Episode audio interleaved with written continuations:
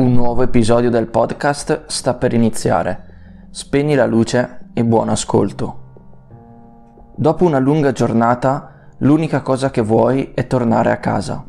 La comodità del divano, il poter rilassarsi e star tranquilli è qualcosa che non apprezzo, specialmente se ami la tua casa, che hai comprato perché è antica.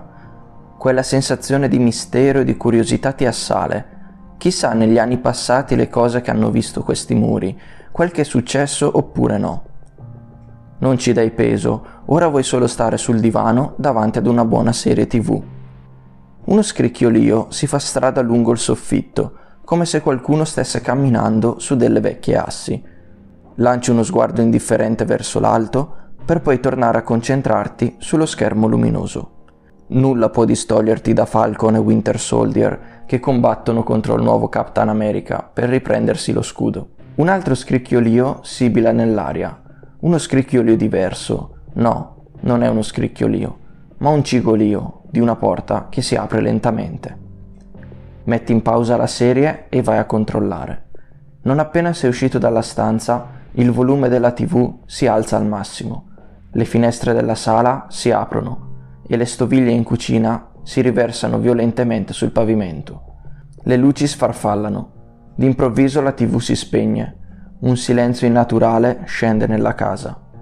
Hai le orecchie tese e pronte all'ascolto.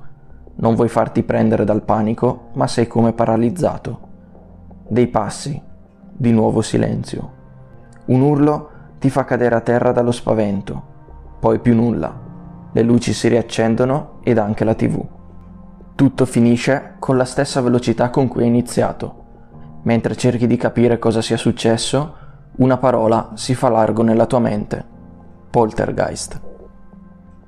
Benvenuti in un nuovo episodio del podcast I segreti del paranormale.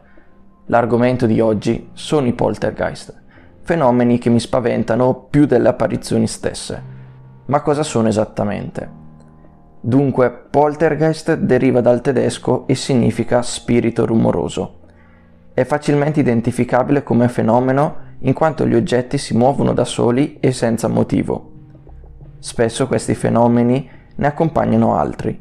Il tutto rende l'esperienza veramente spaventosa. Si ipotizza che già nell'antica Roma potessero succedere queste cose.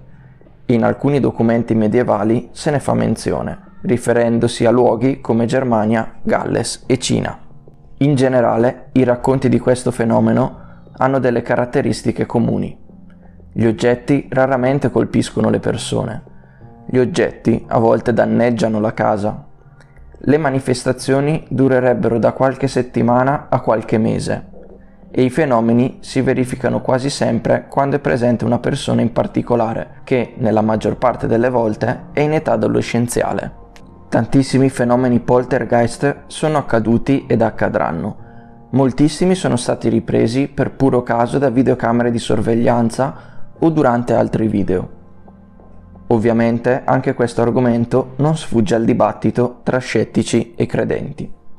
I primi dicono che c'è una spiegazione razionale al fenomeno e che i testimoni non sono attendibili o comunque non sono in grado di valutare la situazione obiettivamente.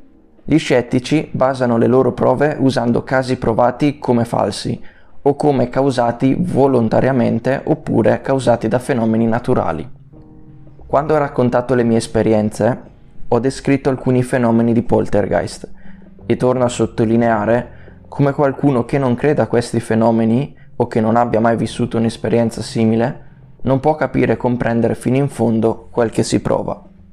Eventi del genere ti cambiano specialmente se hanno una natura violenta e continua nel tempo. In questi casi l'unica cosa da fare, secondo me, è resistere. Per questo episodio è tutto, noi ci sentiamo venerdì prossimo alle 18 e mi raccomando, siate sempre prudenti, specialmente se state vivendo fenomeni poltergeist.